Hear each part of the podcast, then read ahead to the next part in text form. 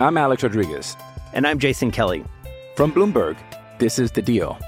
Each week, you'll hear us in conversation with business icons. This show will explore deal making across sports, media, and entertainment.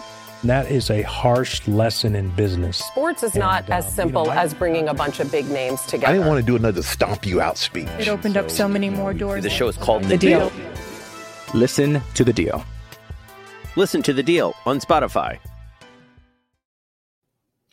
What's up, everybody? Matt Gajewski here, back again with the OddsShopper channel. And today we're talking a loaded college basketball slate on Saturday, February the 24th. Before we get started, make sure to hit that thumbs up button, subscribe to the channel, and hit the notification bell so you know when this and all other content goes live. We're also brought to you by BetMGM. They have a limited time offer for those of you in legal states, with the exception of New York, Nevada, and Puerto Rico. What you'll do is click the link in the video description below, make your first deposit of at least $5, turn that $5 around, place a wager on any team, total, market, whatever it is you want. You are automatically getting $150 in the form of bonus bets. That's $150 you didn't have on a deal that's not going to last forever. So make sure you take advantage of these. You can even place it on one of the large games today, perhaps. If you or someone you know has a gambling problem, please call or text 1 800 Gambler. You must be 21 or older to play in most areas. All right, coming off a 500 Friday night slate, really short, just mid majors, we turn to a massive slate today. We're going to talk a few straight bets, and then we will talk a couple of the games from a higher level and look for some numbers that might pop later in the day. Not necessarily some bets, just some leans. But let's go to, I think, the biggest game on the slate. Houston takes on Baylor.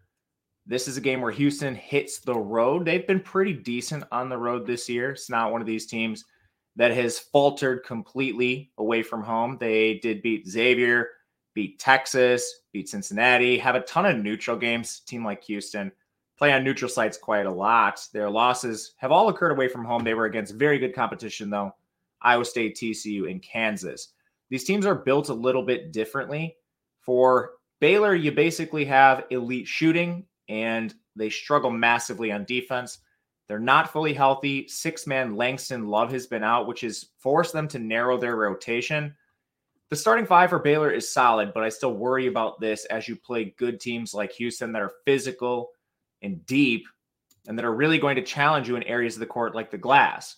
Baylor doesn't always play through their size that well. They're 21st in effective height. Most teams have advantages on Houston in the in the paint where they're 337th, but Houston with their physicality and their effort, there's really no other way to describe it. They can hang down there. They're 19th in total rebounding, which actually ranks ahead of Baylor. And then as far as interior scoring, they're the second best team in the country defending the interior. Baylor's 38th in scoring in that area. The one thing I am a little concerned with on this Houston side is Baylor can shoot the lights out.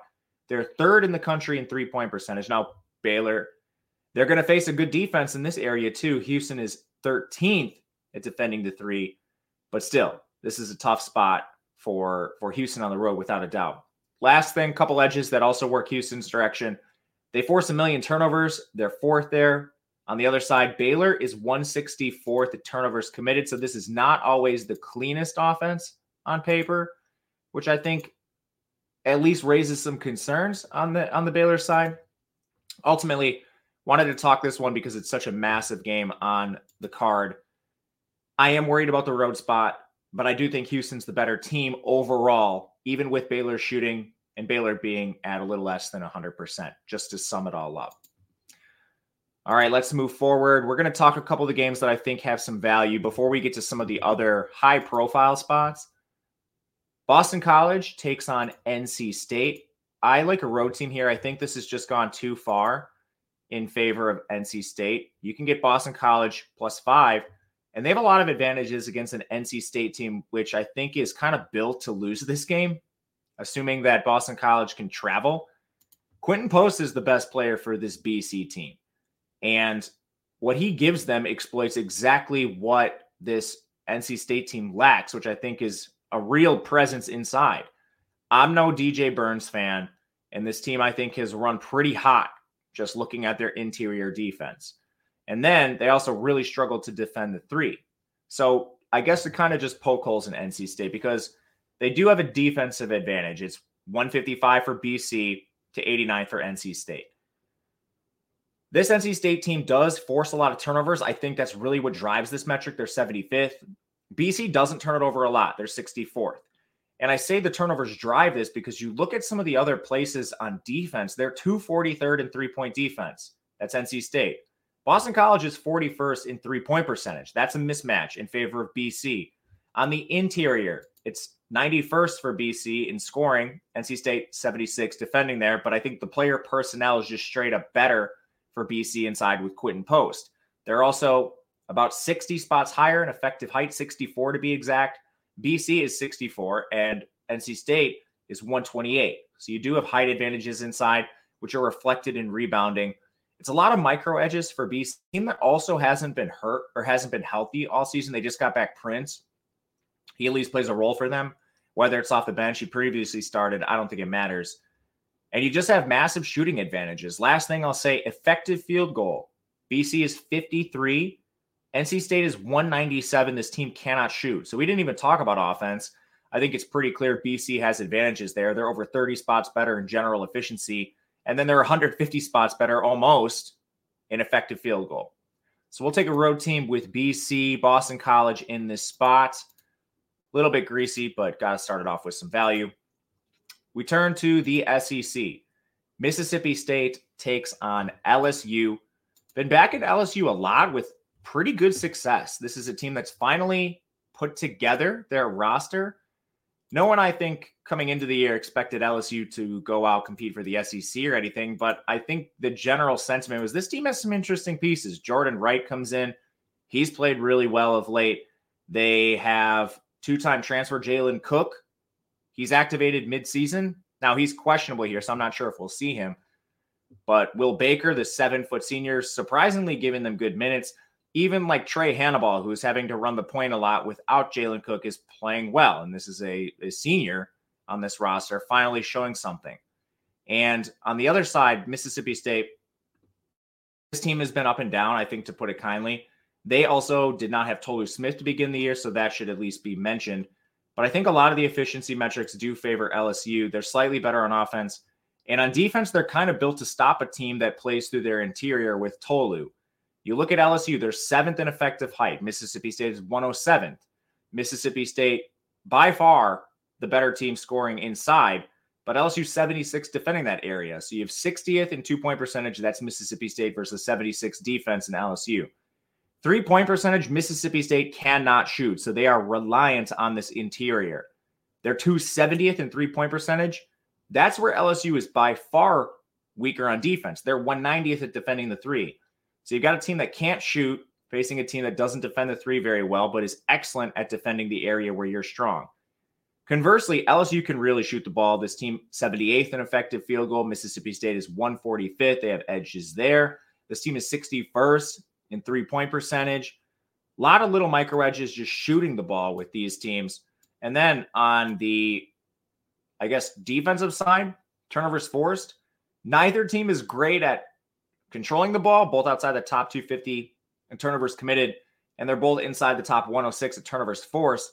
But the margin favors LSU in this spot. So a lot of micro edges. LSU's a home team. You know how I feel about that. It's already baked into the spread, but you like backing home teams when you can. Plus two and a half, more than fine. Let's move to the Big Ten. This is going to be a tricky one. We have Indiana taking on Penn State. So Penn State they lose Kanye Clary, kick him off. I don't know what you want to call it. What I'll say is it's more or less addition by subtraction. This team has played really well without Kanye Clary, who, according to some, may have been a little bit of a nuisance in the locker room. But Indiana, a team largely in free fall this year, who we will fade in this spot. So we're on to another home team. It's been brutal for Indiana. This team just got run out of their own building twice in a row by Northwestern lost by four. That's a Northwestern team that didn't have Ty Berry. And then they just got absolutely demolished at home by Nebraska, who got their first home win of the year in that very game. So you got Indiana reeling. They haven't had Xavier Johnson. I don't know if he's going to return. I don't think it matters. They've had to bench their backup point guard, Gabe Cupps. This team is no guard play whatsoever. Trey Galloway's actually had to run the point a fair amount, which is not how they want to play. They're really, really troublesome with fouls. You've basically had Malik Reneau almost foul out of four straight games at this point. And Penn State's actually built to kind of hang with a team that plays through the front court like Indiana. Penn State's actually 78th in effective height. What they lack in name value, they have in bodies. This team is actually pretty decent there.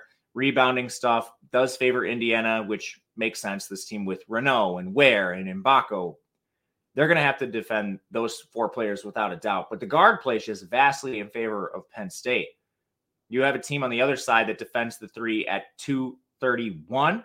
Penn State getting really good play out of their guards, and they shoot a ton of threes. They're almost near the top 100 in three point percentage. They're also the team that is way more secure with the ball, 68th in turnovers committed, 18th at turnovers forced. Indiana is 164th turnovers committed. Indiana, again, is in foul trouble far more often than Penn State. And now you have Penn State at home playing some of the best basketball of the year without Kanye Clary. So we'll keep this one simple. We'll back the team that seems to be surging versus a team that has been reeling in conference play. I'm Alex Rodriguez. And I'm Jason Kelly. From Bloomberg, this is The Deal. Each week, you'll hear us in conversation with business icons.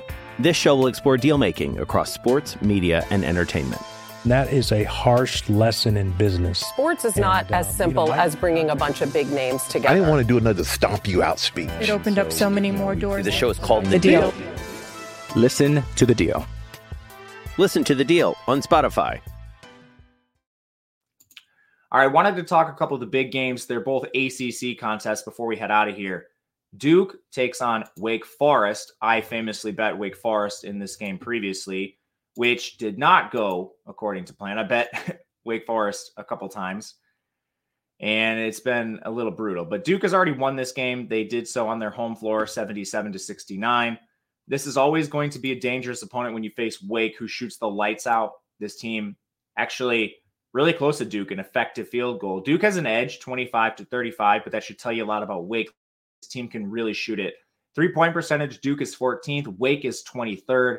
Getting Damari Monsantos back was huge for this team. These teams are both tall. Duke is 10th in effective height, Wake Forest is 9th. On the interior, Duke 45th, Wake Forest 60th.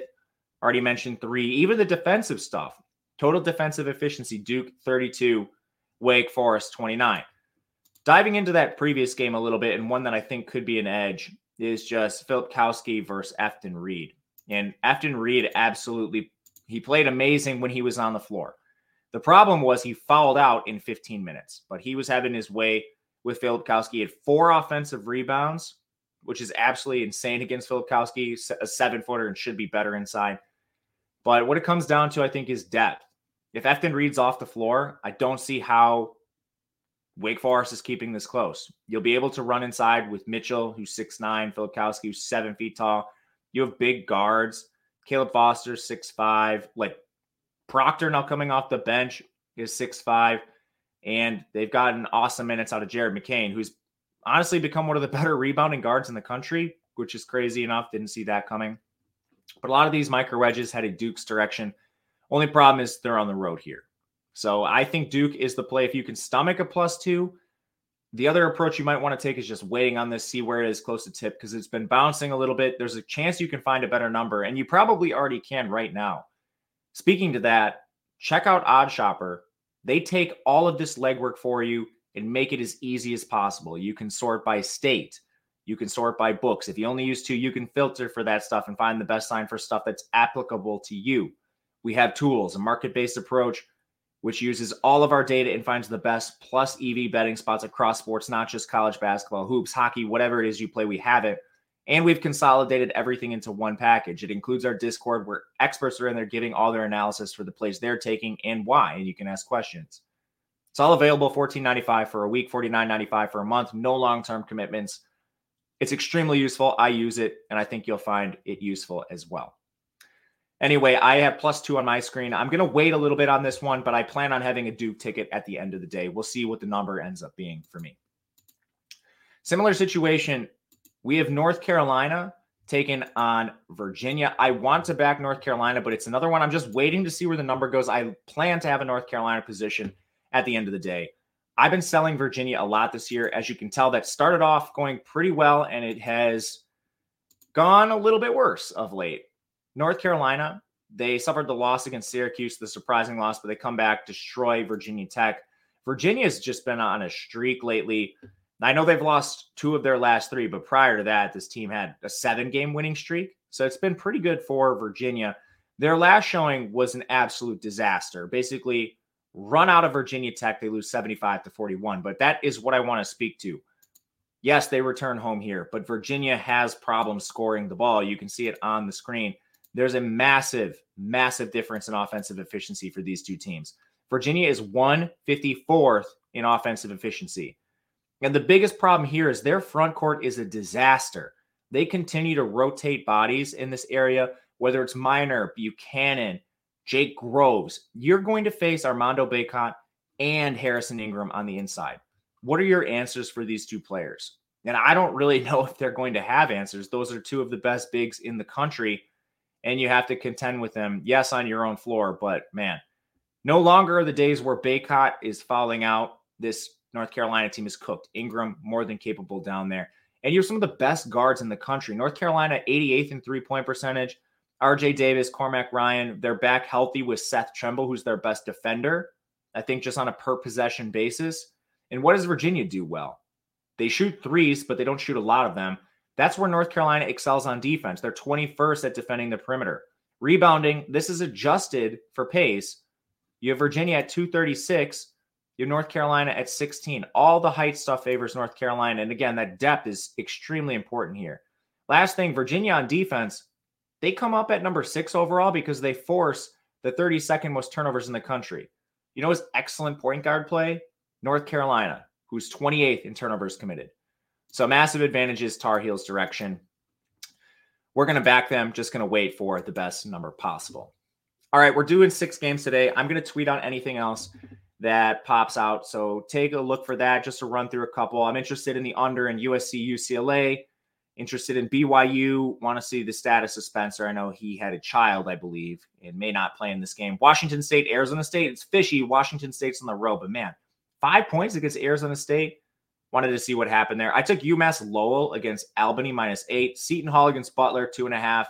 Radford plus one against Longwood, South Dakota two and a half against Oral Roberts, Stetson minus two against Kennesaw, UMass minus three and a half against Bonaventure, South Alabama plus nine against Arkansas State, Eastern Illinois plus two against Tennessee Tech, Drake minus two and a half against Northern Iowa, taking an under in Cal State Northridge, Cal State Fullerton at 147, and Oklahoma plus one and a half Oklahoma State. Reach out on Twitter if you'd like anything. DMs are open at Matt underscore Gajewski. Otherwise, good luck. We'll see you guys on Monday. Have a good one.